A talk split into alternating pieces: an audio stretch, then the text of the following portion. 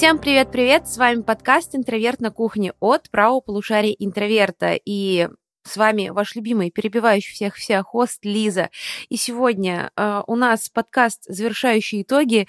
И Алан, мой прекрасный, любимый коллега, э, как, э, не знаю, как в школе, не пришел на последнюю контрольную. Нет, на самом деле я шучу. Дело в том, что Алан заболел. И вот буквально в последний момент перед записью стало понятно, что у него нет никакой возможности вообще говорить в течение часа. И тем более не кашлять так, чтобы монтажер это потом все не вырезал. Поэтому очень прошу, дорогие слушатели, любимые, напишите Алану, чтобы он выздоравливал. Алан до последнего был уверен, что он сможет преодолеть э, грипп и придет на подкаст.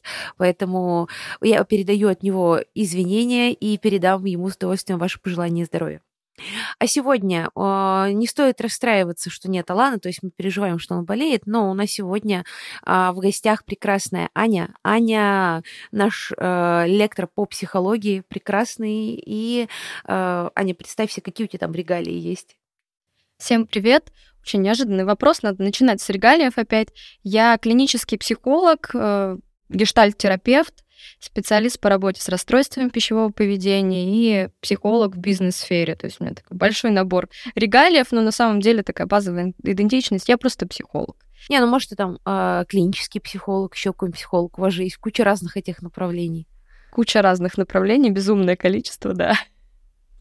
Ну, я сказала, что я клинический психолог, действительно, mm-hmm. и там какие-то такие моменты, которые касаются клинических изменений личности и так далее, я, конечно, могу подсвечивать, и про это тоже могу говорить. Хорошо. Друзья, у Ани сегодня первый наш подкаст, поэтому я надеюсь, вы поддержите ее в комментариях. У нее дебют, так скажем, поэтому, Аня, поздравляю. Сегодня у нас тема, я думаю, вы все ее прочитали. Я не знаю, зачем я всегда проговариваю тему, с учетом того, что вы все равно все ее прочитаете, когда нажимаете на подкаст. Тема «Итоги года». Мы подводим итоги года. И тема даже не просто «Итоги года», а «Я ничего не добился за год». Мы просто, наверное, сейчас твои итоги года подсчитывают даже приложения с музыкой и доставкой еды. Вот мне вчера Яндекс.Лавка написала, что я совершенно особенный газированно-макаронный человек. Очень приятно. Не, хороший маркетологический ход, но меня в целом каждый декабрь очень сильно раздражает, потому что надо очень много всего сделать, ну, за очень короткий период времени, я терпеть это не могу. Во-вторых, все вокруг болеют, у всех нервные срывы, еще надо постоянно думать, где ты будешь праздновать Новый год. В смысле, у людей такой горизонт планирования не придумывают-то в ноябре. Я реально это решаю обычно в последнюю неделю декабря. Куда позвали, то позвали, если не позвали, я дома полежу, как в прошлом году. Мне вообще понравилось, супер было под одеялом. Я так, типа, я даже одна встречала Новый год, ну, то есть я, типа, встретила куранты и легла спать. Мне очень понравилось. Но мне кажется, это невротический месяц, и меня, наверное, он раздражает еще сильнее тем, что он заставляет тебя считать, потому что все вокруг считают, что прошло такого за год, чего ты добился, как сильно мы изменились с декабря двадцать второго года, каким я входила в двадцать третий год и каким я вхожу в двадцать четвёртый. Я не знаю. Скажи, пожалуйста, насколько вот эта одержимость, она вообще здоровая, где тут норма, когда начинается патология? Вообще то, что ты сейчас озвучиваешь, предполагает, что есть какая-то идея, что нужно измениться за этот год. Да, и вот, наверное, нормы патологии определяются уровнем, который я себе задаю для того, чтобы измениться. У кого-то это, да, я бы хотел за год чуть-чуть там стать здоровее, чуть-чуть где-то продвинуться по работе, стать более там лояльным к каким-то вещам, а у кого-то это там, не знаю, заработать миллион долларов. И, ну, как бы, да, любая норма патологии определяется контактом с реальностью. Насколько вообще реалистичны ожидания от себя у человека на год? Потому что, ну, иногда приходится слышать такие фразы из серии «я вообще ничего не добился». Ну, у меня тут много вопросов сразу возникает. А чего ты хотел добиться в этом году? У тебя какой план был? Ну, и там начинается такое перечисление, которое абсолютно не связано ни с общественной реальностью нынешней, ни с вообще реальностью физических возможностей человека.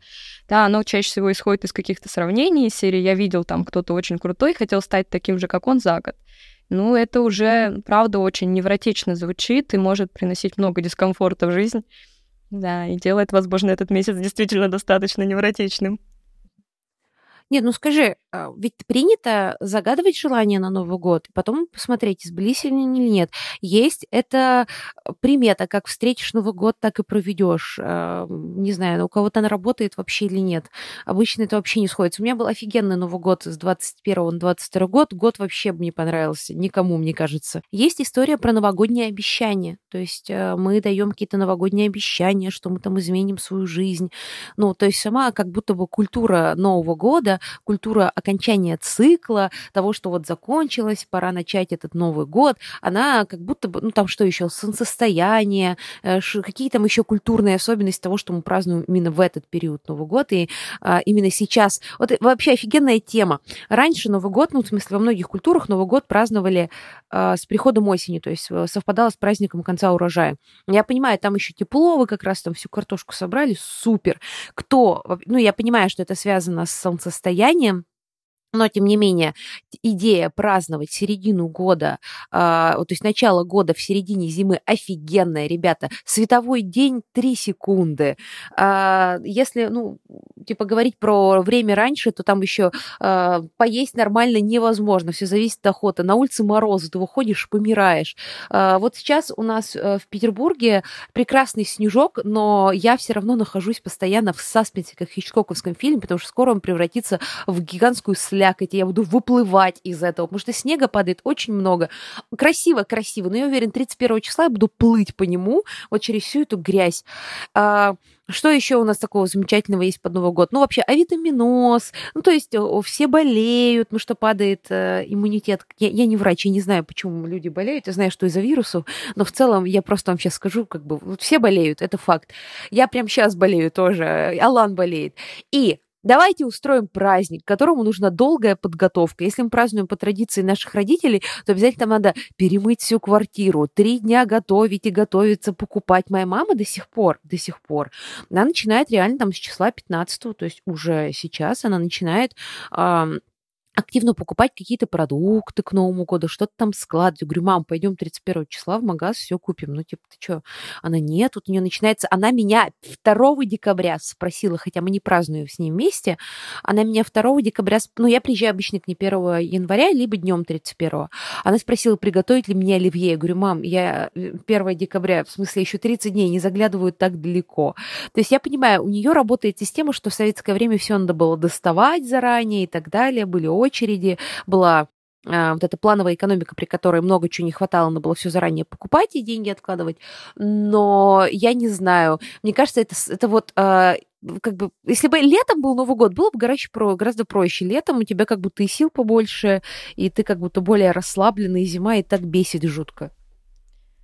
Слушай, тут есть несколько аспектов, я так прикинула, когда было бы логичнее праздновать Новый год с психологической точки зрения. Действительно, осень в этом смысле очень логичный период. Начало осени такое, начало некоторого умирания природы, и если так в психологическом смысле смотреть, период ассимиляции. Вот когда, правда, итоги подводятся, что посадил весной, то и получил осенью. Вообще, правда, очень логично. И в этом смысле наши предки были очень логичны. Но вот если смотреть про зиму, наверное, такое наличие праздника в середине зимы российской делает ее хотя бы немножко переносимой. Просто потому что если без праздника вот эти все месяцы... А почему Новый год не праздновать весной? Ну, то есть весна, это же как раз зимой там, ну, мифологически все умерло, весной мы все возродились. Ну, не знаю, меня, меня угнетает такое ощущение, как будто это какой-то макабр, когда ты и так кое-как выживаешь зимой, хотя в целом я люблю зиму, на самом деле. Я не люблю летом, потому что летом очень жарко, я теряю сознание от жары, плохо ее переношу, зимой мне попроще. Мне в целом нравится зима, но все очень вымотаны, и действительно, как бы я не любила зиму и не превозносила ее, понимаю, что с точки зрения именно там короткого светового дня и всего остального тяжеловато зимой, тяжеловато. И, ну, не знаю, это как будто бы у тебя и так немного сил, а ты их вкладываешь, ну, в какую-то, в какое-то, в какое-то мероприятие, которое, ну, не то чтобы очень полезное. Ну, тут полезность смотря в чем. Вообще, мы же огонечки всякие зажигаем, у нас хотя бы какое-то светопредставление появляется в этой жизни, становится поярче, потеплее, уюта, в смысле какого-то, да, мы начинаем с людьми общаться. У меня есть какое-то представление внутреннее, если убрать Новый год посередине зимы, мы в какой-то момент просто все глубже и глубже будем уходить вот в эту нашу пододеяльную жизнь и сидеть из дома, не вылазить. Ну, это я про себя, может, сейчас, но у меня ощущение, что у меня Новый год и какая-то предновогодняя суета хотя бы немного вытаскивает в реальную жизнь, да, там, заставляет пошевелиться зимой, уйти из этого кокона. Но, опять же, занятость, тут хочется понять, что первично, наличие Нового года, вот этого календарной даты, или все-таки период по занятости. Мне кажется, если мы сдвинем Новый год, там, не знаю, на весну, мы будем все заняты перед первым марта, потому что нужно будет календарный год закрывать, и все будут планы, отчеты. И это, мне кажется, коррелирующие между собой вещи, да, когда мы закрываем отчетность в... перед Новым годом, и действительно все в запаре бегают, и тогда, правда, кажется, что устали. Но тогда Новый год становится таким закономерным периодом награды. Вот я могу, наконец, отдохнуть, наградить себя вкусняшками, пообщаться с людьми. Ну, еще, знаешь, я так услышала тоже у тебя, что, ну, а почему бы не праздновать Новый год весной, начало же года вроде как, да, мы там, природа просыпается, все пробуждается. Здесь, наверное, у нас с тобой разное понимание возникло с точки зрения Нового года. Я вдруг мысль поймала, что для меня Новый год, вот эта точка, типа, вот все, это все-таки ассимиляция, это вот точка окончания, где обозначают, один год закончился, и тогда очень логично, что люди начинают подводить итоги. То, что это сейчас всем всюду слышно, и это вызывает тревогу, это лишь последствия нашего такого достаточно нарциссичного общества, не в смысле диагноза, а в смысле вот такой жизни на показ. Ну, раньше, когда каждый себе тихонько подводил итоги дома, там, с родственниками, говорил, получилось, не получилось, это было как-то более-менее спокойно. Когда мы видим кучу итогов всех вокруг, сравниваешь непроизвольно. А я-то чё? Ну, то есть там, не знаю, там даже идет такой э, какой-то круг. Я, на самом деле, бешусь даже не только с тех, кто подводит итоги года, но и с тех, кто бесится с итогов года, потому что это как с, это как с четырнадцатого февраля, с первым снегом, с, там, не знаю, с чем-то еще. Сначала появляются люди, которые пишут об этом, потом появляются люди, которых бесит, и они пишут о том, что их бесит, и как их бесит каждый год, что все вокруг такие тупые пишут об этом. Я такая, вы бесите меня все. Ну, в смысле, вы меня бесите, что и те, кто не такие, как все, а вас, вас на самом деле дофига, как и тех, что, тех, что пишут об этом. Только те, кто пишут об этом, они меня раздражают даже меньше, потому что, ну, если человек, человек, человек что-то нравится, ну, он делает, я очень спокойно к этому отношусь. Когда человек пытается э, выскочить за счет того, что я не такой, как все, но это раздражает меня обычно больше, он пытается как будто бы за, не, за свой, не за счет своих усилий, а за чужой счет выскочить.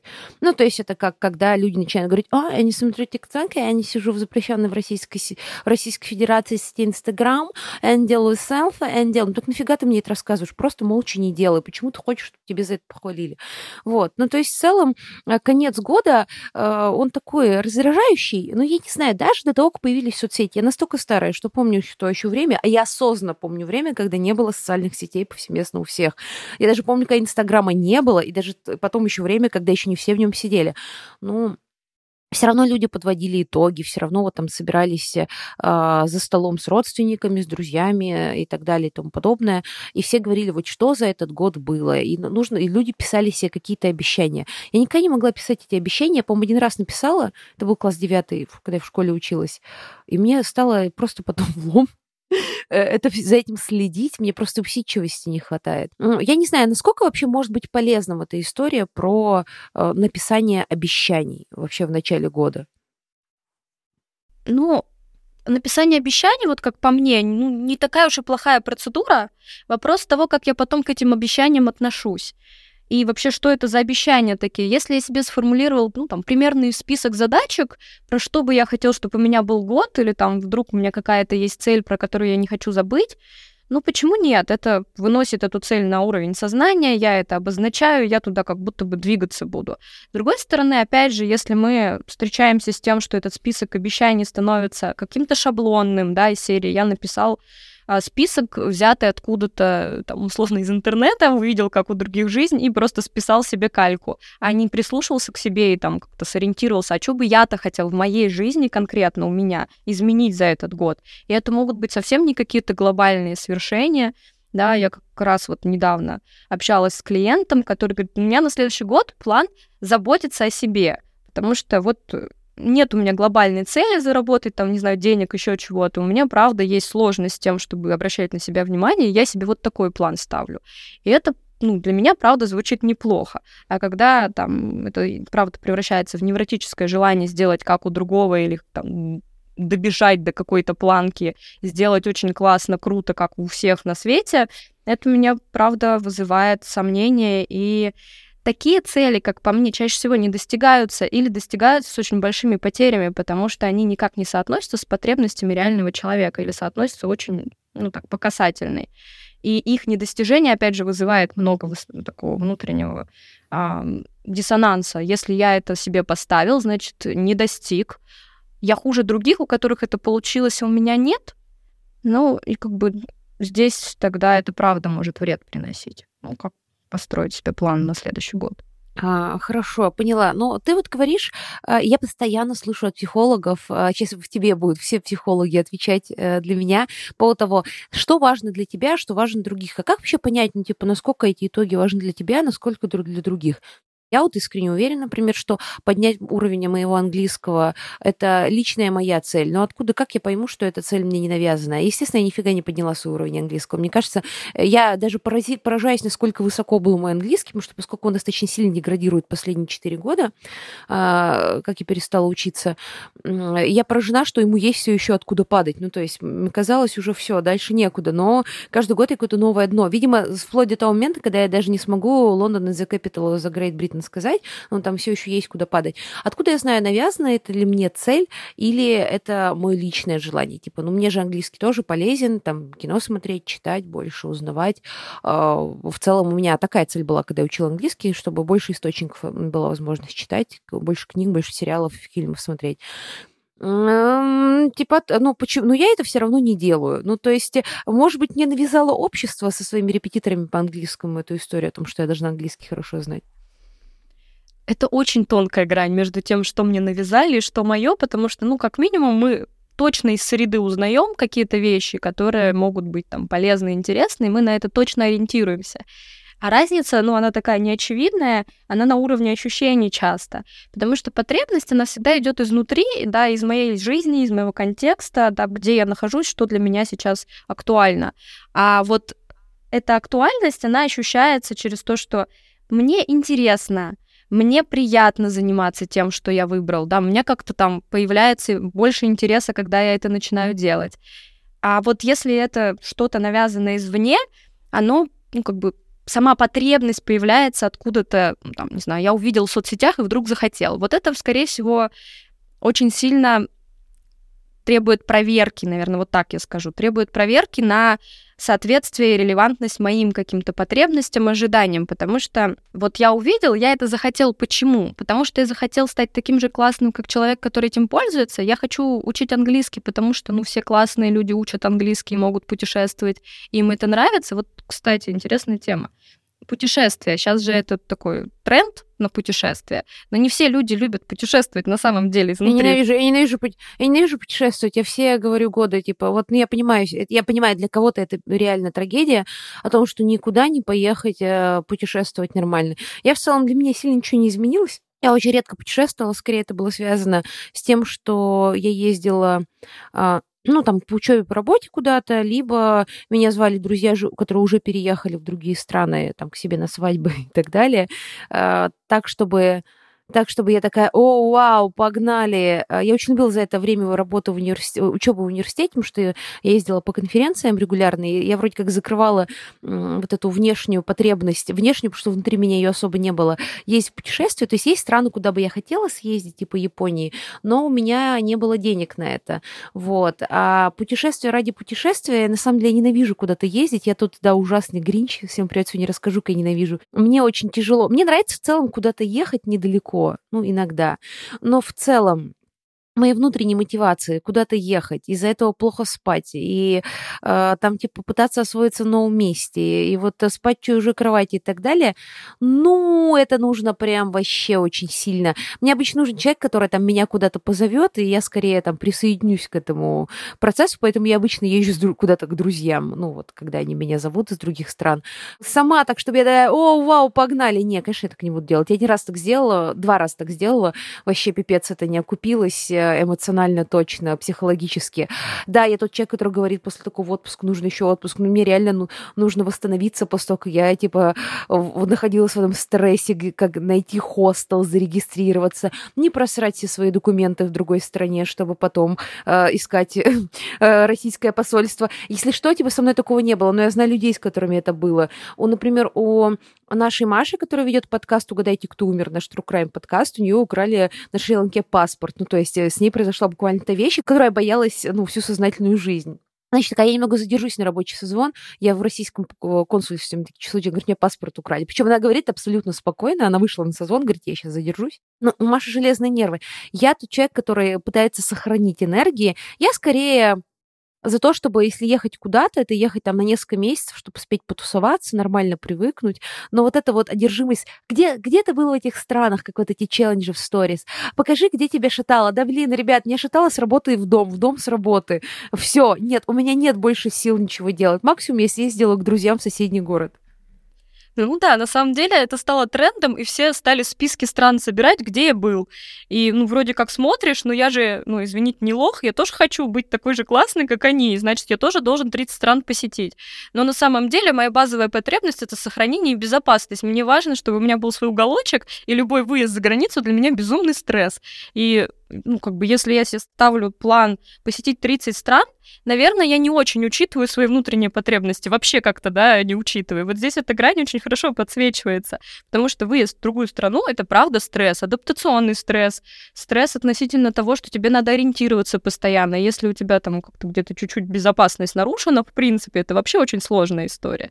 И поэтому вот здесь грань как раз и проходит, ориентация на себя, понимание, да, надо мне оно, не надо, вообще, что мне это даст. И как бы здесь очень тяжело удержаться от этого. Блин, ну я же тоже хочу быть классным. И тогда, ну, стоит проверить, правда ли ты перестанешь быть классным, если ты вдруг не посетишь тридцать стран.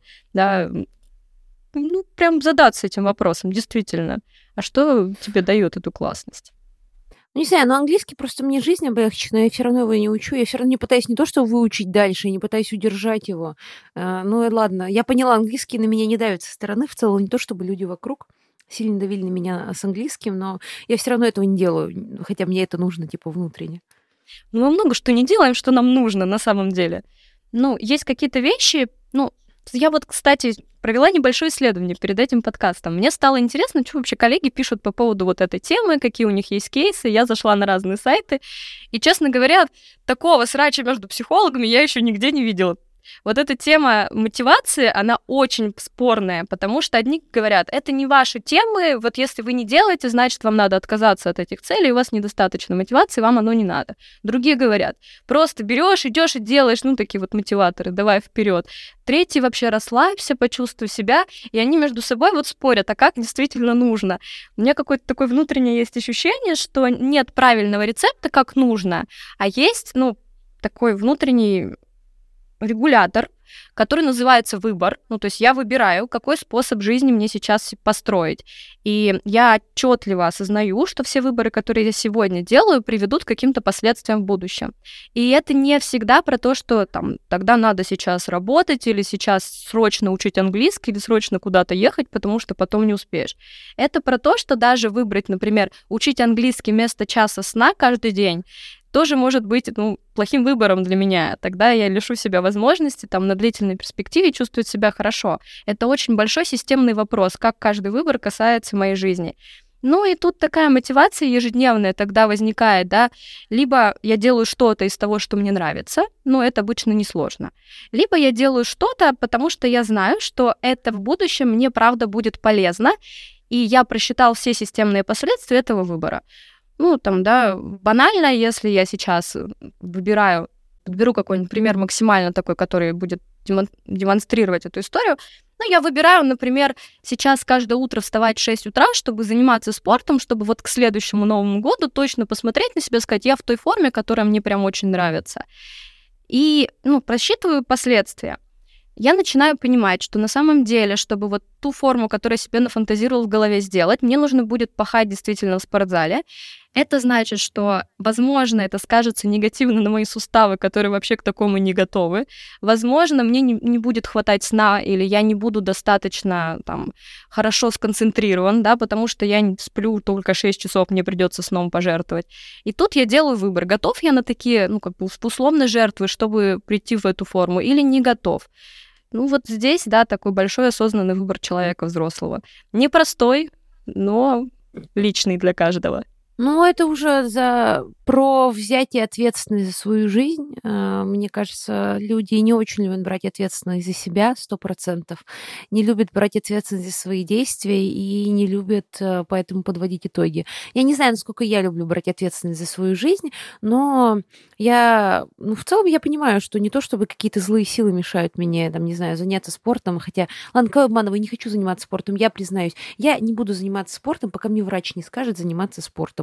Пока вот мне не скажут, все, Елизавета, ваш вес, там, типа, необходимо сбрасывать, по, пока врач говорит нормально, пока врач мне, мне не скажет, все обязательно для того, чтобы поддерживать форму, нужно. Я ненавижу заниматься спортом. Я, я считаю, это настолько переоцененная история, насколько вообще возможно. Я вот прям Прям признаюсь в этом. Я буду делать выбор в сторону не спорта, пока это возможно.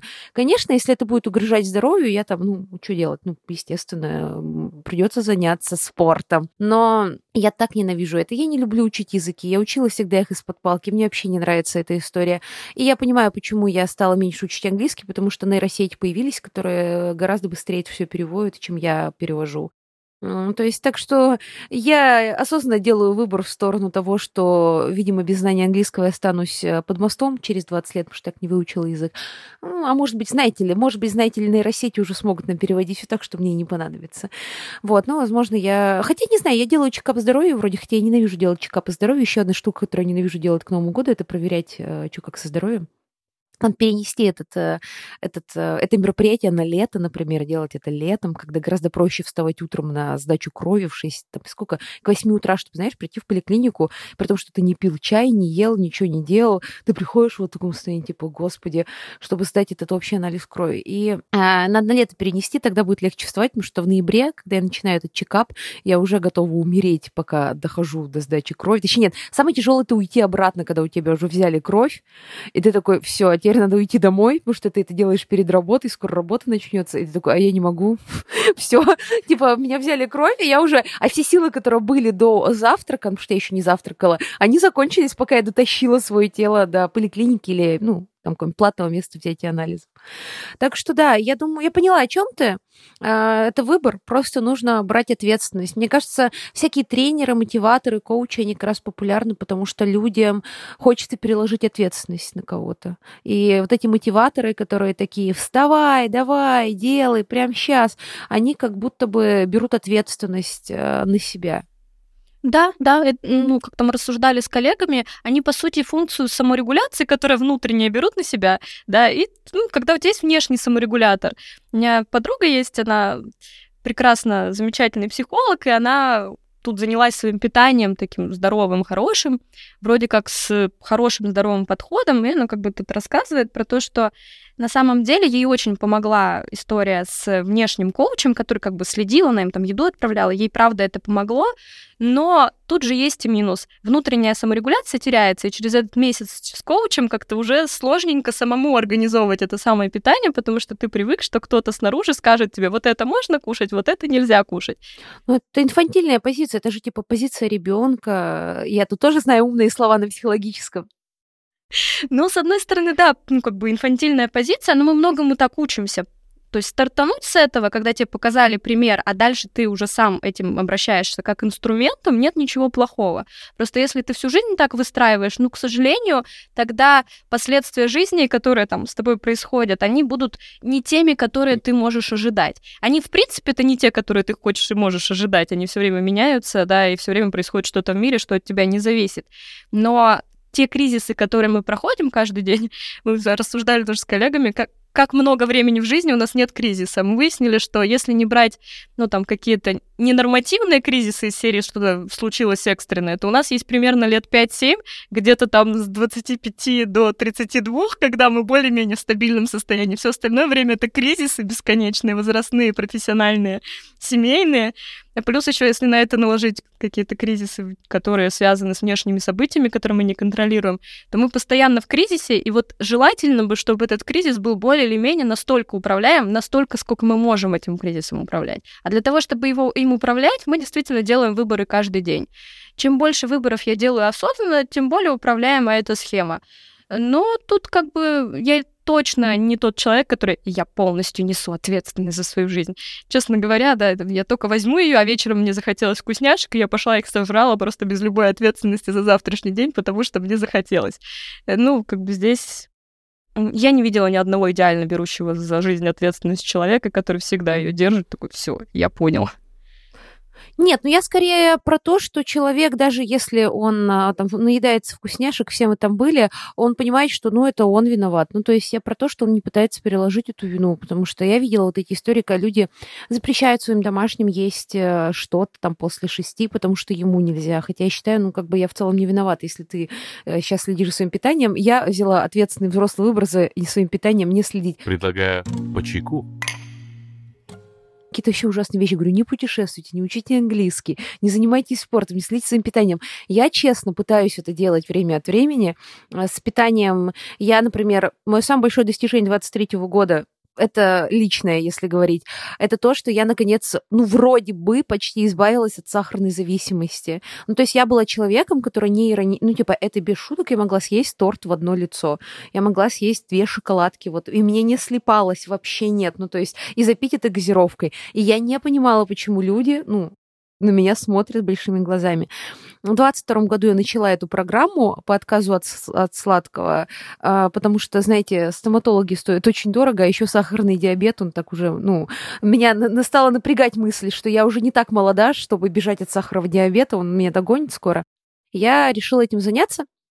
Вот, ну, не за год, скорее, за полтора, но я, у меня бывает... Ну, сейчас для меня срыв, для меня срыв такой условный, это когда я вот, я, по-моему, в среду съела баунти, ну, с чаем. Вот, ну, то есть, и это, по-моему... Да, это единственное сладкое, которое я съела, ну, типа, с, ну, с прошлых выходных, ну, за неделю, сейчас, может, суббота, когда мы пишемся. Раньше для меня срыв был, это, типа, когда я, ну, для меня срыв было, когда вот я торт съедала, или каждый час ела что-то сладкое, то есть... У меня все еще осталось от безсахарной, от газировки, заменителем сахара, некая зависимость. Но я считаю, что я перестала газировку заедать огромным количеством сладкого по любому поводу и без повода. Это, по-моему, единственное мое достижение за год. Но я, ну вот я, я, я про него рассказываю не чтобы похвастаться, а чтобы, ну, знаете, вы понимали, что я не совсем только человек, который катится вниз. Ну, вместе с своим там, я не буду заниматься спортом, я не буду учить английский, я не буду следить за питанием. Вот. Поэтому, ну, я прекрасно понимаю, что для меня лично, ну, я расстраиваюсь, конечно, но я лично понимаю, что, ну, были объективные причины. Ну, поскольку я тоже человек, я очень много работаю, на мне много ответственности там, связанных с семьей, с близкими людьми и так далее. Ну, я, типа, у меня не всегда хватает сил на то, чтобы себя в какой, ну, направить в какое-то вот это русло. В целом, ну, хуже не стало, и то спасибо. Но в целом это моя позиция по жизни. Хуже не стало, и то супер. Ну да, слушай, а почему не достижение? Вообще сахарная зависимость штука страшная, от нее тяжело отвязываться. Мы физиологически настроены на то, чтобы есть много сахара. Ну так уж, если посмотреть. Да не, пипец, раньше я могла, я могла прям, ну, знаешь, ложку сахарницу зачерпнуть. Ну то есть я сейчас, наверное, все вокруг умерли, кто слушает это комментарий. Но это даже не из-за зубов произошло. Удивительным образом зубы даже пострадали не настолько сильно, сколько могли. Но я реально могла, вот, ну у меня была какая-то, мне кажется, психологическая зависимость с детства от сахара, как награда для себя. Ну да, это, правда, сложная зависимость. И тогда, правда, вот этот момент, что тебе это удалось сделать, ну, как будто стоит зафиксировать. Это все-таки достижение такое за год. Ну, и как то, что про то, что я вначале говорила, да, что ну, какой уровень достижений мы себе на год строим. Может, конечно, смешно звучать, да, кто-то скажет, а я поставила себе на год перестать там есть сладкое в таких количествах, или там просто перестать просыпать на работу, да, там слышала недавно такой вариант. Я все, я все еще, я все еще просыпаю. Я, я даже на этот подкаст просыпала, но типа я, я, я все еще просыпаю, но я думаю, это связано с тем, что э, надо не просыпать, надо чуть просто раньше ложиться. Это другое. Это системная проблема. Да, это системная проблема. Ты знаете, как, ну, вот у нас есть проблема, там, не знаю, с ЖКХ, у всех, наверное, ну, не знаю, ребят, если вы живете только не на юге России, где-нибудь в Краснодаре, то у вас, наверное, есть проблема, что каждый год, когда снег выпадает, у вас встают, ну, городские службы, там, трамваи и так далее, и тому подобное. Вот в Питере каждый год, вау, снег выпадает, ничего себе, неожиданно. Вот, и я понимаю, что, ну, винить там, условно, людей, которые занимаются общественным транспортом в городе, бессмысленно, это проблема системы, которая, ну, ЖКХ и в целом вся эта история, это проблема, ну, как бы системная, надо заниматься ей, поэтому я даже не перестала беситься в какой-то момент на все эти трамваи, вот. Ну, возможно, это связано с тем, что я держу в месте, где можно пешком дойти до метро, и раньше я была зависима от трамвая слишком сильно, вот, поэтому... Да, поэтому, да, поэтому история про проспать, мне кажется, это в целом как будто про раньше ложиться. Про раньше ложиться — это про распределять свое время. Про распределять свое время — это вообще как будто бы какая-то, вообще какую-то глубокую историю, которую я должна с терапевтом разбирать, затрагивает, ну, про систему контроля и так далее. Ну да, как это, съел шоколадочку на ночь, энергии прибавилось, не уснул вовремя, а проснулся позже, чем рассчитывал, задачи не сделал, теперь делаешь их до десяти вечера, ну, в общем-то, это все запускает... Ну, все, все, это... Это, это, это, это типа бесконечная история. Но, кстати, кстати, по поводу распределения времени, я знаю, что очень многие борются с тем, чтобы перестать в тупую тратить время, как это называют. Это не мое название, это название как раз моей подруги, которая мне об этом рассказывала, что она пытается не тратить время на бесполезный интернет-серфинг, ну, то есть там на ТикТоке, Ютубы, Инстаграмы. Я не знаю, как к этому относиться, если человек видит, что у него есть такая проблема, я обычно с уважением отношусь к тому, что люди видят всякую какую-то проблему, если... Но это не история про то, что человек хочет похудеть до тридцати пяти килограмм, ну, то есть, мне кажется, вот это это уже, ну, стоит сказать человеку, что, ну, да. Очевидно, тут пора поработать со специалистом, потому что взрослый человек метр семьдесят не может столько, ну, с ростом метр семьдесят не может столько весить при, ну, при здоровом образе жизни. Хотя наверняка есть такие люди, но мне кажется, это все-таки уже нездорово, потому что у меня есть подруга, которая метр шестьдесят, как я. Привет, Тань, я знаю, что нас слушаешь. И она весит сорок чем-то килограмм, но в целом, типа, если вытянуть ее до метра семидесяти, это уже будет, ну, как бы совсем... То есть она уже, ну, стоит, типа, на грани очень стройной девушки, а дальше будет уже, мне кажется, если до метра семидесяти вытянуть, это будет пугающе. Вот. Я просто про то, что в конце года у всех еще эр пэ пэ обостряется. Да, в конце Оно... года. А, да, эр пэ пэ, потому что все хотят к Новому году войти в красивом теле, а потом все нажираются на Новый год. Ну, то есть из-за этого страдают. Ну, то есть это эр пэ пэ, мне кажется, вот Новый год — это страшная тема, как и день рождения эр пэ пэ. Вообще для эр пэ пэшников уже любой праздник массовый, где много людей, много еды, это такая опасная история. Блин, так сказала, вот моя подруга Таня РПшница. Нет, Таня не РПшница, РПшница я. То, что я слежу за ее весом, как раз показывает, что у меня проблемы. Но я тоже с ними работаю, друзья. Я с ними работаю. Вот с этим я работаю. И... Люди хотят полезно проводить время. Для меня это вообще сложный вопрос, что такое полезно проводить время, но я не знаю, я не знаю, я не хочу, знаете ли, здесь, ну, как бы задирать нос, потому что а, есть люди, знаешь, которые занимаются спортом. Они такие говорят, я просто без этого не могу. У меня реально есть знакомые, которые постоянно занимаются спортом. Они говорят, ты вот втянешься, ты не сможешь. У меня есть знакомые, которые профессионально занимались спортом в школе, ну, либо полупрофессионально, и у них типа организм не устает без физнагрузки. То есть даже сейчас, когда они не занимаются спортом, это не часть их жизни, как вот там карьера, достижения, они все равно какую-то выполняют нагрузку, иначе они не могут уснуть. Ну, не знаю, я слышала о таких историях, вот я просто слышала от многих знакомых своих, да. Мне раньше я психолога спрашиваю, ты слышала? Ты знаешь, есть такая история, прости, пожалуйста. Я просто привыкла, что мы с Аланом тут сидим, и просто такие, да ты что, прикинь, да ладно.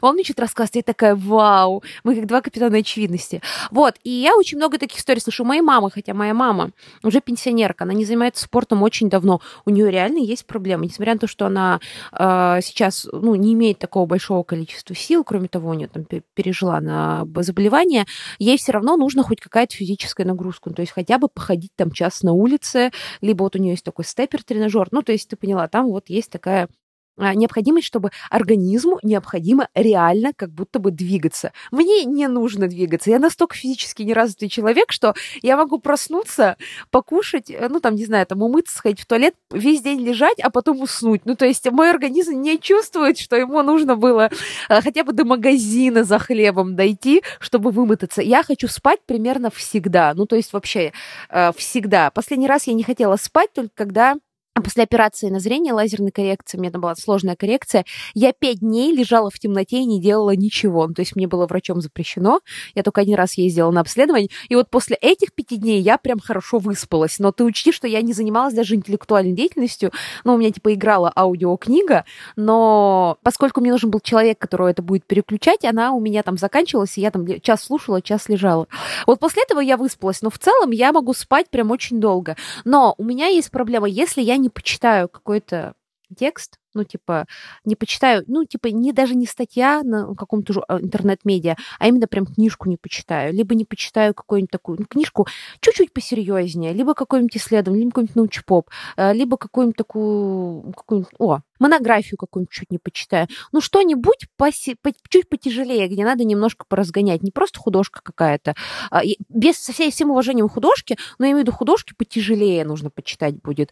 А у меня, я не могу заснуть, ну, то есть, типа, мне тяжело, мне надо, мне надо почитать что-то. Я очень... Я в этом году это поймала, что как только я начала выделять там какой-то полчаса перед сном, хотя бы сорок, тридцать, сорок минут на чтение чего-то, что заставит меня думать, я не засыпаю. Хотя я очень долго рассказываю, хотя я все равно расслабляюсь перед этим после работы, потому что моя работа связана с интеллектуальной деятельностью. Я так говорю, как будто бы я академик. Нет, на самом деле, ну, просто я там какие-то таблицы считаю, что-то думаю, придумываю тексты, еще что-то. И мне приходится много думать, поэтому мне хочется расслабить мозг. Я, конечно, там залипаю в ТикТоке, смотрю что-нибудь расслабляющее. Но, к сожалению, оказалось, что мой мозг иначе не спит, если мы его не нагружаем финально какой-то нагрузкой, которая похожа на, рабо- ну, на учебу в уни- университете, потому что моя основная работа на учебу не очень похожа, несмотря на то, что я тоже там думаю. И это, типа, меня как-то сильно выбесило. Ну, не то. Я люблю читать, я очень люблю читать. Но, видимо, из-за того, что я там с детства очень много читала, я домашний книжный ребенок, я вот тот ребенок, который, типа, сидел дома и читал постоянно. У меня вообще не было проблем. Я... У меня были какие-то каникулы, где мама меня заставляла выходить из дома. Но я настолько не хотела, что я выходила на балкон. Ну, типа, мне настолько было... Это было, по-моему, после шестого класса. Мне настолько, типа, нормас было там читать книжки, играть в компьютер, что моя мама такая: Лиза, ну ты хоть на балкон выйди, постой. Я выходила полчаса, стояла на балконе, чтобы мама успокоилась. Потому что я неделю на тот момент не выходила из квартиры. Вот. И э, я поняла, что мне нужно это. Но... Я понимаю, что у всех разные потребности, и вот насколько э, мне тяжело заставить себя заниматься спортом, и я все еще, сколько я пыталась много раз, я не могу почувствовать от этого удовольствия, я прекрасно понимаю, что есть люди, которые, ну, не получают удовольствия от чтения. Ну, просто это абсолютно нормально. Ну, да, типа, кому-то по-другому информацию удобнее. Есть люди, есть, у меня есть друзья, которые не любят читать, но они гораздо успешнее, круче, и у меня, и меня, просто потому что у них, ну, у них другой способ получения информации в приоритете, но не то, чтобы я стала умнее, чем они, я там, знаете, не получила... работу ай ти-специалистов в Гугле, как они, или они, они там просчитывают какие-то, знаешь, у меня есть подруга, она бизнес-аналитик, она просчитывает какие-то совершенно страшные цифры на какой-то огромный комбинат. Ну, то есть это ответственность и масштабы стратегического мышления, которые мне сложно представить. И я такая, ну, я умею читать книги. Если у вас есть друзья, которые хотят проводить время с пользой по вечерам или вообще свободное время, либо есть те, кто тревожится, у них вся что-то на фоне играет, и у них контент заканчивается, либо если это вы вообще. Или вы своей маме хотите что-то подарить, а она, вот знаете, у вас смотрит телевизор, вы хотите что-то ей полезное подарить, то вы знаете, что вообще-то у правополушария интроверта есть подарочные сертификаты, по которым можно купить э, наши саммари, либо можно подарить э, подписку сразу просто на номер телефона и почту человеку. И у вас откроется доступ к огромному количеству саммари на любые темы, которые можно фоном включать. Там есть и развлекательные, и образовательные, и научпоп, и поп-культурный контент от э, того... как э, добиваться своих целей, как изменить свою жизнь. У нас есть такие психологические саммари. Э, до саммари-хобби, как там рисовать акрилом, вырастить джунгли на подоконнике. И, конечно, развлекательный контент типа философии Меладзе, саммари по миру Гарри Поттера, по аниме э, и так далее и тому подобное. Мне кажется, неплохая история. Это как раз вот про историю, чем мы занимаемся после работы, какие цели себе ставить. И там, кстати говоря, цели выполняются за вас сами. Мне очень нравится эта функция, поскольку вы поняли, я очень очень ленивый человек. Там есть кольца активности, которые за просмотр summary тебе закрывают такие задачки, у тебя вся ощущение, что ты что-то сделал, себя за что-то можно похвалил, ты изучил какую-то тему, даже если эта тема поп-музыка нулевых и, или история туалетов. Ну, то есть даже если это вот такая тема, все равно ты чувствуешь, что ты-то вот закрыл, какой-то прогресс у тебя есть. Переходите по ссылке в описании, по промокоду китчен тридцать можно бесплатно попробовать месяц использовать наши приложения или подарить подарочные сертификаты тоже по ссылке в описании для своих знакомых, близких, для мамы, папы. Универсальный подарок, потому что э, у всех есть какие-то интересы, всем что-то интересно, и вот у нас есть ответы на все ваши запросы. Ну что, бахнем чайку? Слушай, хочешь, скажу тебе, почему тебе может не нравиться спорт? У нас в мозге есть такая штука, называется очень интригующая, называется черная субстанция. Открыли ученые такую ее особенность, что там есть нейроны, отвечающие за удовольствие от физической нагрузки.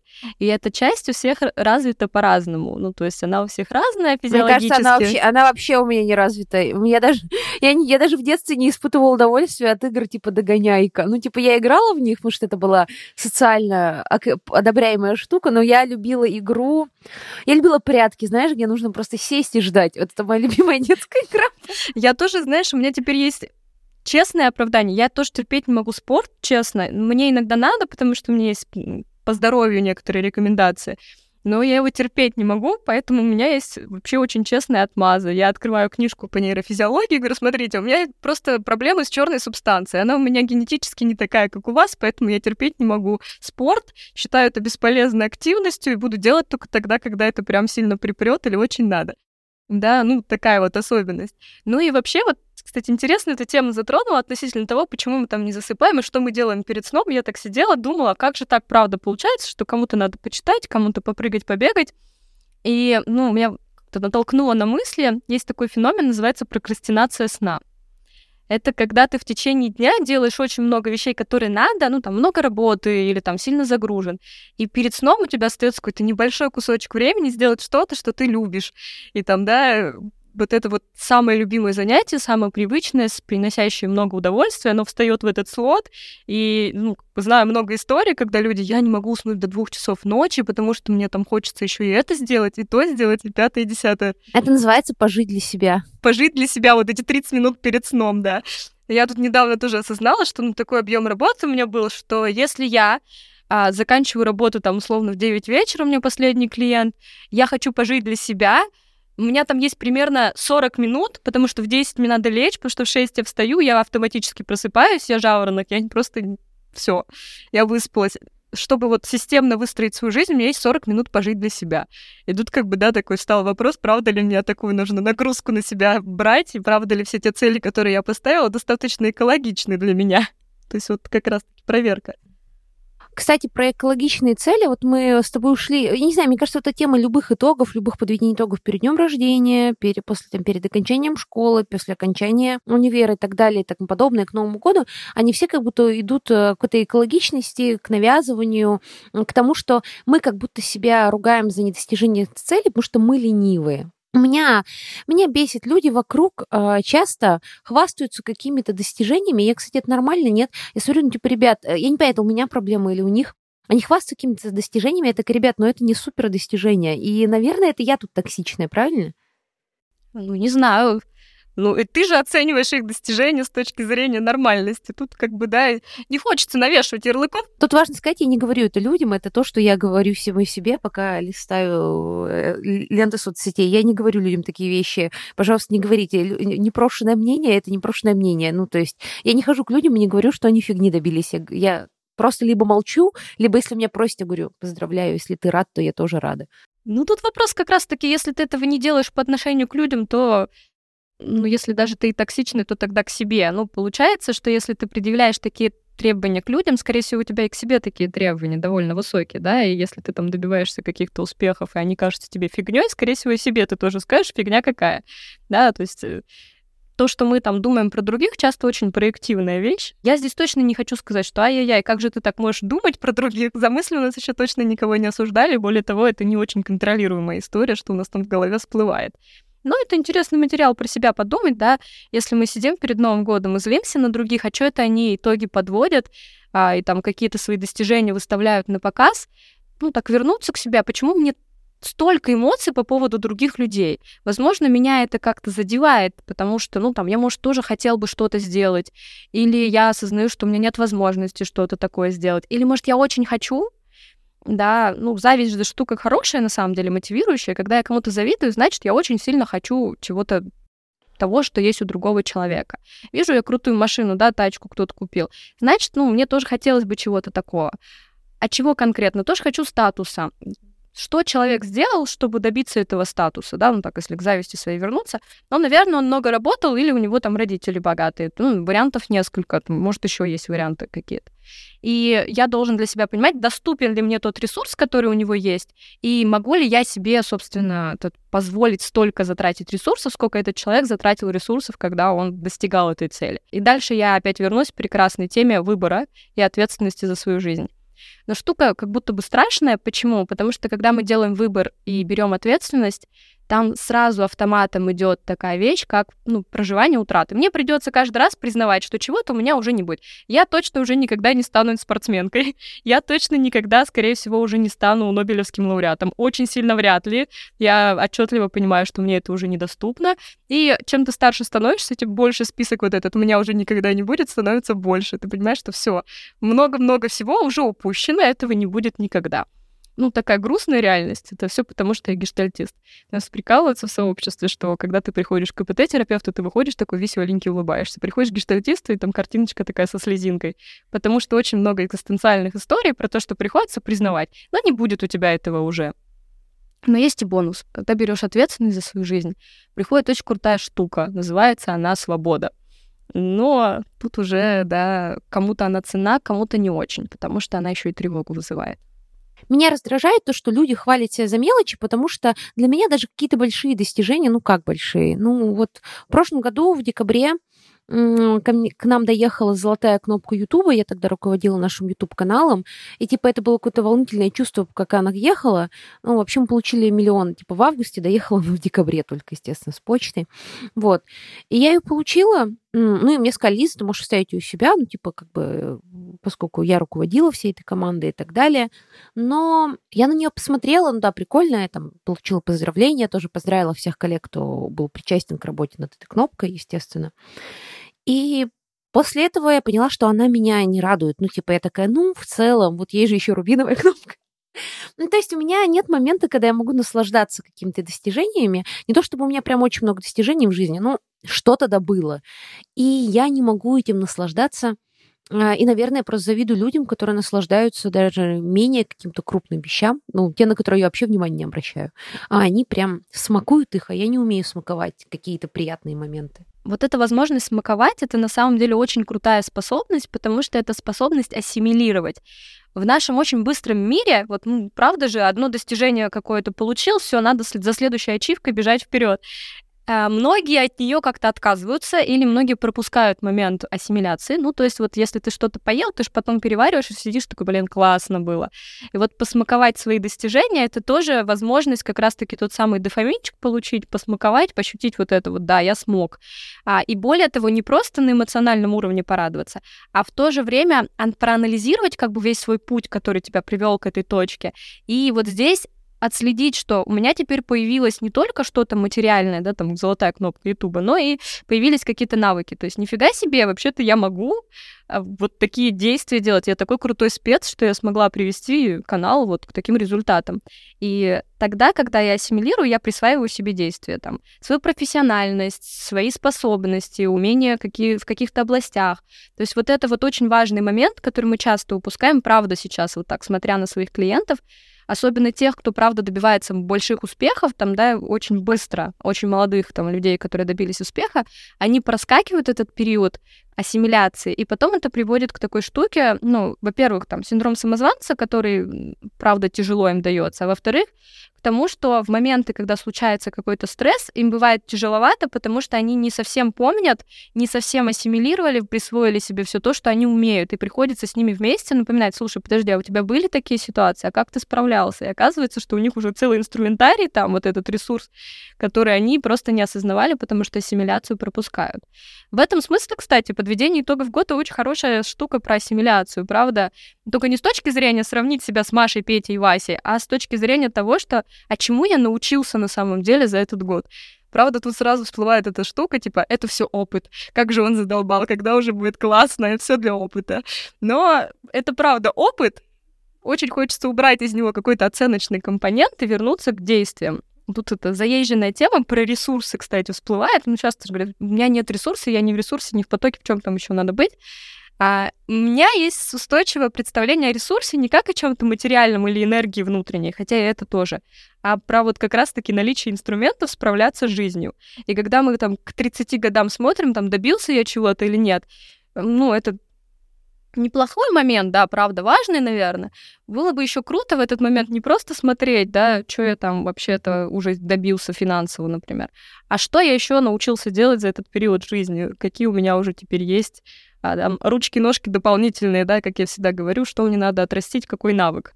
Это, правда, отрезвляет иногда. Потому что, вот, например, когда происходит в мире потрясения безумные, которых ты вообще не ожидал и не знаешь, как с ними справляться, и ты проходишь этот период, мы редко достигаем в этот период чего-то глобально классного с точки зрения реальных достижений, ну там, финансовых, еще чего-то. Бывает, что достигаем, но все равно. Но в этот же период мы отращиваем как раз-таки много инструментов, которые мы не замечаем. Вот здесь как будто очень важно этот анализ провести. Любой кризис жизненный, например, имеет фазу тупика и какие-то вообще неприятные фазы, когда нам кажется, у нас нифига не получается, и мы начинаем пробовать все по-новому другими способами. В этот период вообще максимально не хочется ассимилировать и говорить, что все это, это все ерунда, мне это не нравится. Да, и мы уже только, когда получили конфетку сладкую, такие, классно. А именно вот в эти моменты, когда у нас вроде бы нет никаких физических достижений, мы усваиваем самые классные навыки, которые потом нам всю жизнь будут очень круто помогать. Как-то вот про это мне навеяла эта тема с подведением итогами, итогов и... Ну, то есть это как в, это как в игре. Конец года мы подводим, сколько мы набили опыта, сколько мы набили мобов и так далее, сколько навыков. Да, все как в игре. Предлагаю по чайку. Ну, я не знаю, на самом деле, мне все равно не нравится идея подведения итогов года, потому что, ну, для меня этот год был неплохим, ну, таким, в каких-то моментах разрушающим, в каких-то моментах опустошающим, в каких-то моментах прям очень успешным. Наверное, как у всех людей, не бывает так, чтобы у тебя все было везде идеально. Ну. Но вот, например, если бы я подводила свои итоги в начале, в конце две тысячи девятнадцатого года, это был год-провал для меня, это был ужасный год. На самом деле... Мне иногда стыдно за то, что для многих две тысячи двадцатый год стал ужасным, ну, со всей пандемией, экономическим кризисом. Для меня это был лучший год, ну, за несколько лет. Для меня это был год подъема, и не потому, что я продавала медицинские маски, дорогие слушатели, но для меня это был год и в личном, и в эмоциональном, и в рабочей сфере карьерной очень большим подъемом. две тысячи девятнадцатый год это как будто для меня был итог долгого какого-то скатывания в бездну. Это был ужасный год. И две тысячи двадцатый частично был ужасным год по инерции с две тысячи девятнадцатого. И если бы я сейчас подводила итоги как в две тысячи девятнадцатом году, это было бы неутешительным. Это было бы не утешительным, и никакого праздника передо мной бы не оставалось. Вот если бы мы такой разговор вели в две тысячи девятнадцатом году, я бы не хотела не праздновать новый, никакой Новый год, у меня не было никакого праздничного настроения, в целом не было бы ощущения, что следующий год принесет что-то хорошее.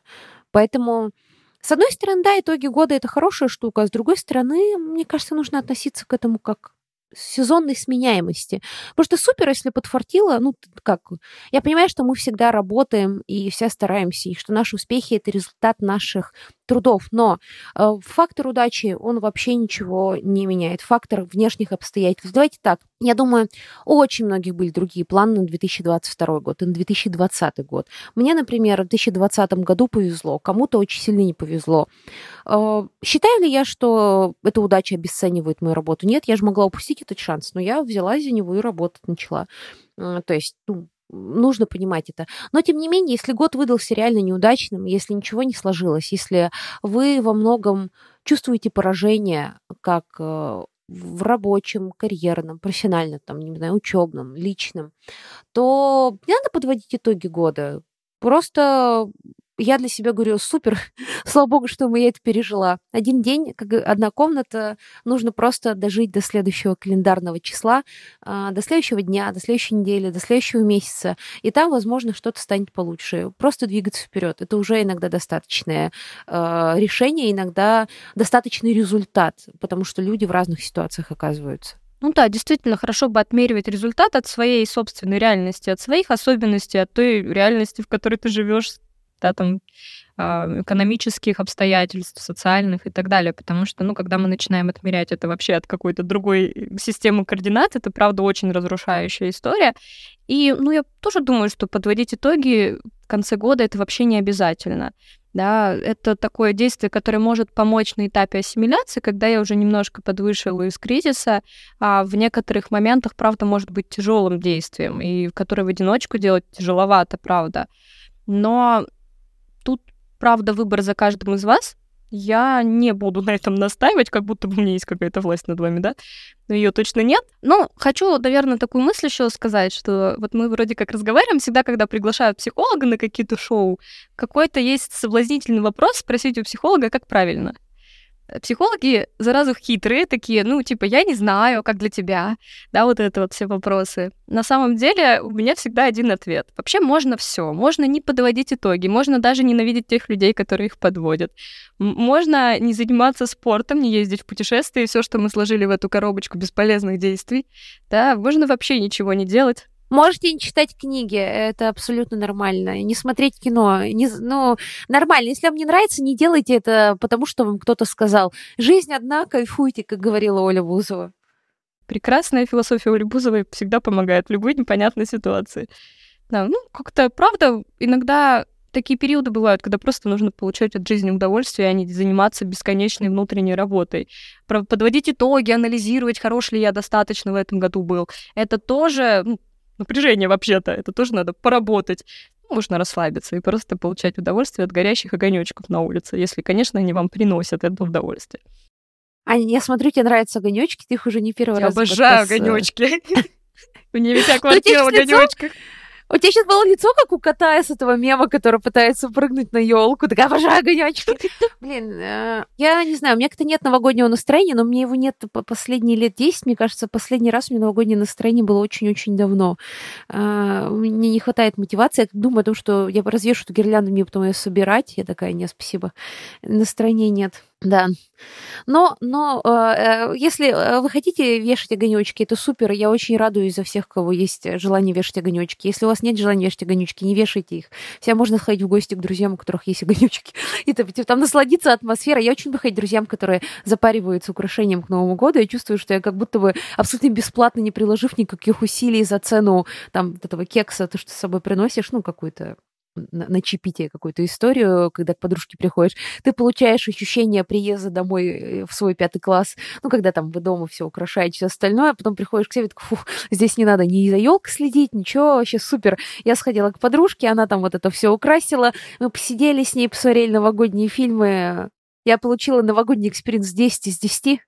Вот, еще можно сходить на каток, попить там глинтвейна, посмотреть на огонечки, вернуться домой, кайф. Но, наверное, я просто... Мне кажется, я уже на одном из предыдущих подкастов говорила, Ань, у меня очень низкое давление, у меня анемия, низкое давление и низкий витамин Д. У меня нету сил вообще ни на что. В целом, то, что я вообще встаю и работаю, я уже считаю для себя большим достижением, поэтому я не ленивая, у меня просто низкий гемоглобин, анемия и так далее и тому подобное. Возможно, когда придумают от этого всего лекарства, я вдруг буду первая, знаете, там, на коньках развешивать гирлянды с двадцать пятого ноября.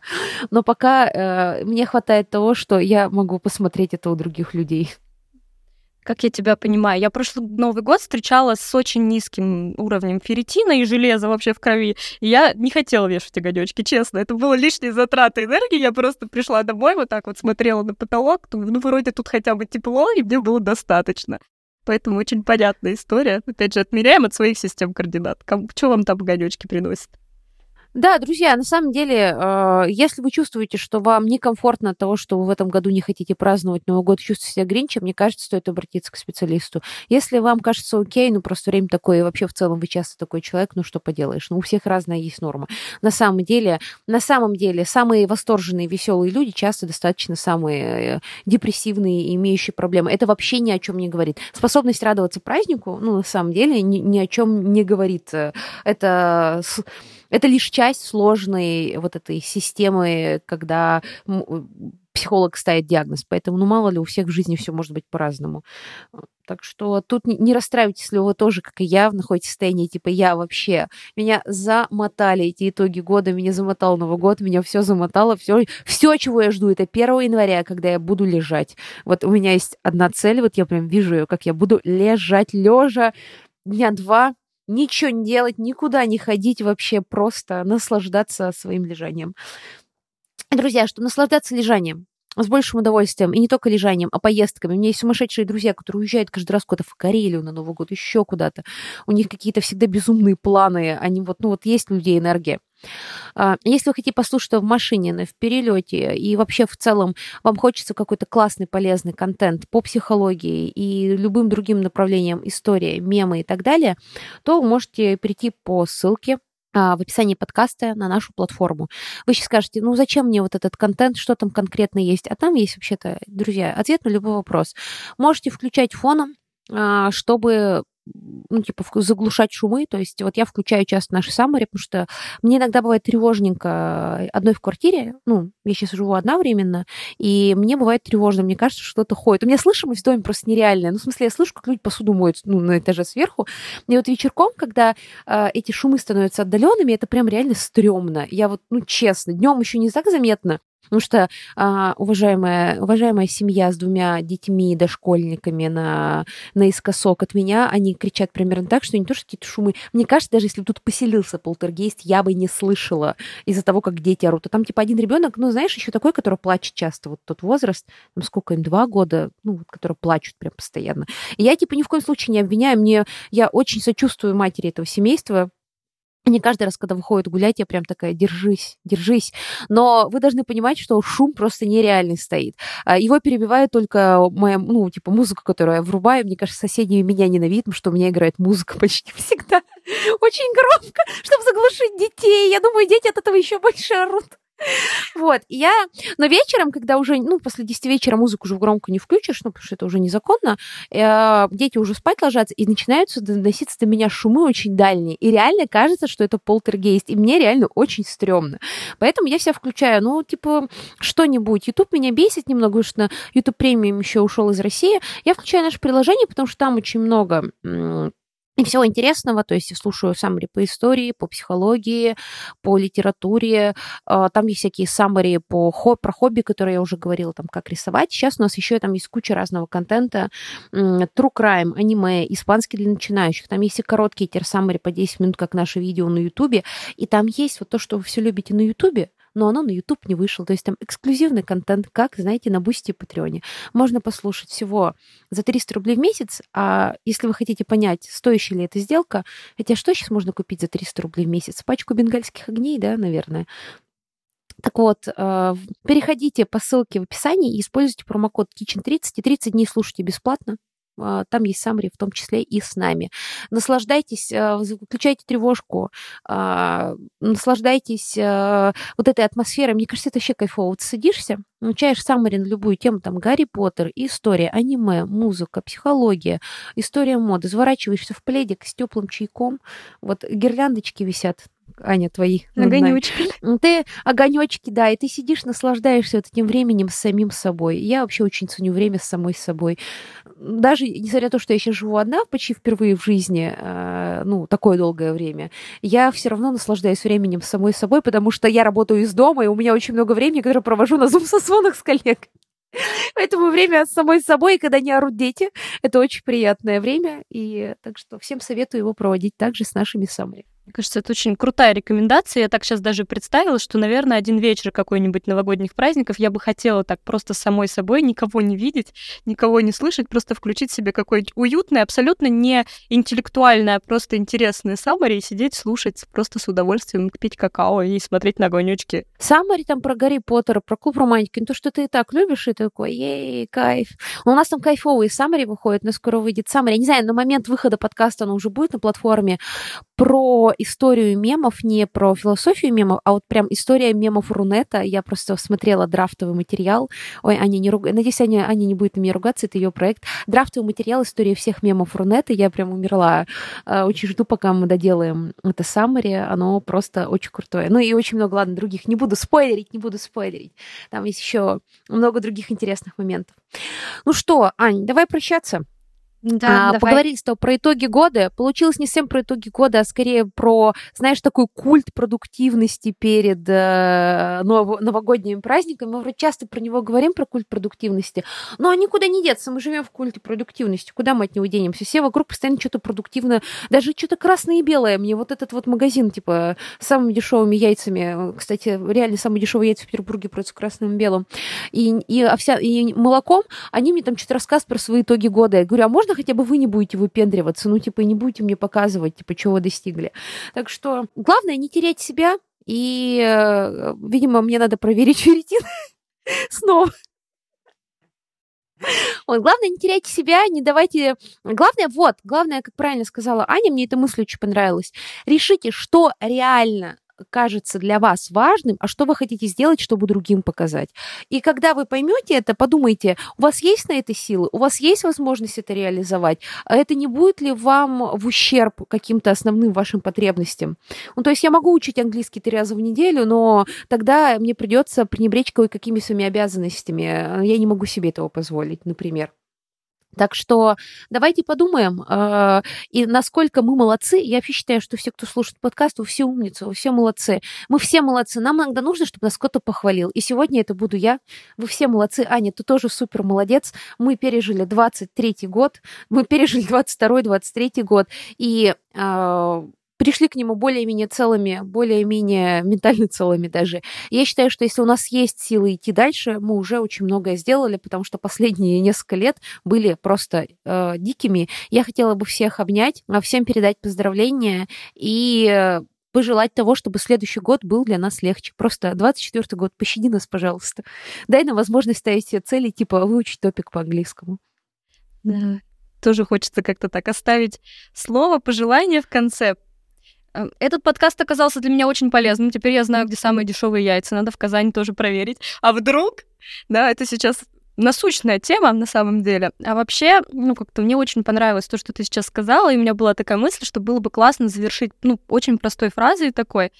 Вообще мы справились и справляемся. И с этим годом, и с этой жизнью. И, наверное, иногда это очень важно слышать, потому что страшненько не справляться. А мы все справились, раз мы здесь, в этой точке, слушаете подкаст, и мы здесь его записываем. Значит, у нас точно получилось. Мы классные, и вы классные. Да. Ну что, всем пока-пока. Большое спасибо тебе, Аня, и спасибо вам, дорогие слушатели. Напоминаю, нас можно слушать на всех платформах и также на Ютубе, где вы можете оставить нам комментарии. Ставите, ставьте эмодзи динозаврик, какую-нибудь рождественскую елочку, там шапочку Деда Мороза, чтобы поздравить нас с Новым годом. Передавайте Алану пожелания, выздоровления. Ну и, конечно же, очень прошу вас, поставьте нам пять звезд на Apple подкастах. Это, я очень хочу вернуть нам прежнюю оценку. Нам просто поставили две звезды относительно недавно, и теперь мы не можем выправить свою оценку. Сделайте новогоднее чудо. Ну что, Ань, пока, и всем пока-пока. Пока.